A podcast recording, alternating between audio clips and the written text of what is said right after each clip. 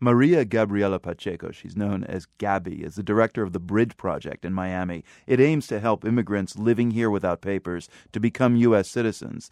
A few years ago, Gaby walked 1,500 miles from Miami to Washington, D.C. Her goal was to get Congress to pass the DREAM Act, which would have legalized millions of undocumented immigrants, including Gaby. Now, Gaby's back in D.C. listening to Congress debate immigration once again. Gaby, you're 28, but you were just a kid in uh, 1983 when your family moved to Miami from Ecuador. At what point growing up here did you realize that I don't have papers? I don't have the legal papers required to be considered a U.S. citizen? Well, it was a huge moment of anxiety. And I was in eighth grade um, when I kind of realized that um, I didn't have documents and my family didn't have documents as well.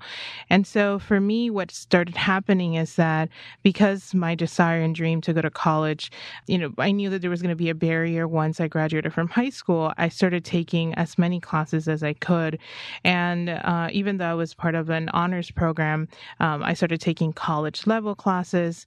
Uh, and just living in school practically from seven o'clock in the morning to sometimes eight, nine o'clock at night, uh, just absorbing as much as I could because I felt that my life uh, as a as a student would end uh, once I turned 18 and once I graduated from high school. Did you end up by going to college?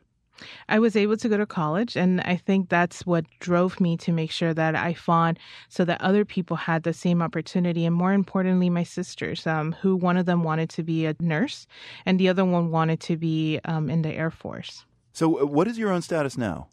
Well, right now I'm work. I'm waiting for uh, DACA, the Deferred Action for Childhood arrivals program. I requested it last year, and um, I've been waiting a little bit over six months for that. So hopefully, uh, we call ourselves documented. So I, hopefully I would be able to have this DACA pretty soon. And explain what DACA would actually give you.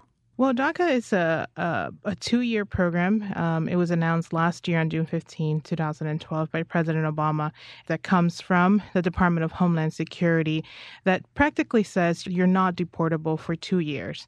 And um, with that comes a work permit that would allow me to then get a driver's license and as well a social security number. So you, you, you kind of have a, a stay of deportation for two years now. Correct.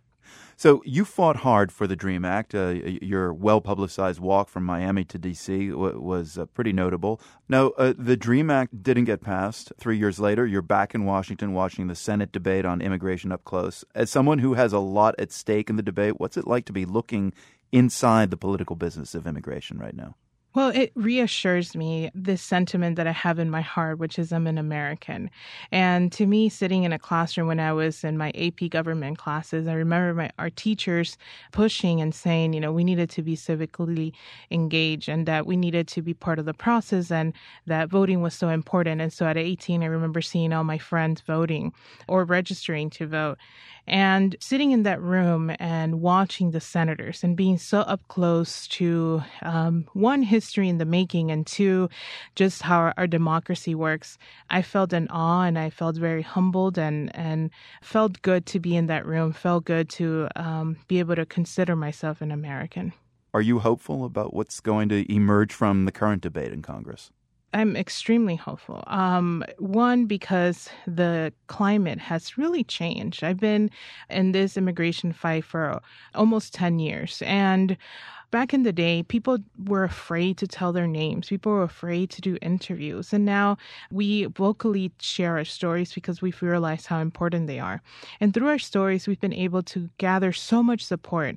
And seeing the bipartisanship that is happening was, you know, a sign that both the Democrats and the Republicans really have a big stake in this and want to get this done. Gaby Pacheco, an activist on immigration issues, she directs the Bridge Project in Miami, which aims to help undocumented immigrants become U.S. citizens. Gaby, very good to meet you. Thank you for your time. Thank you for having me.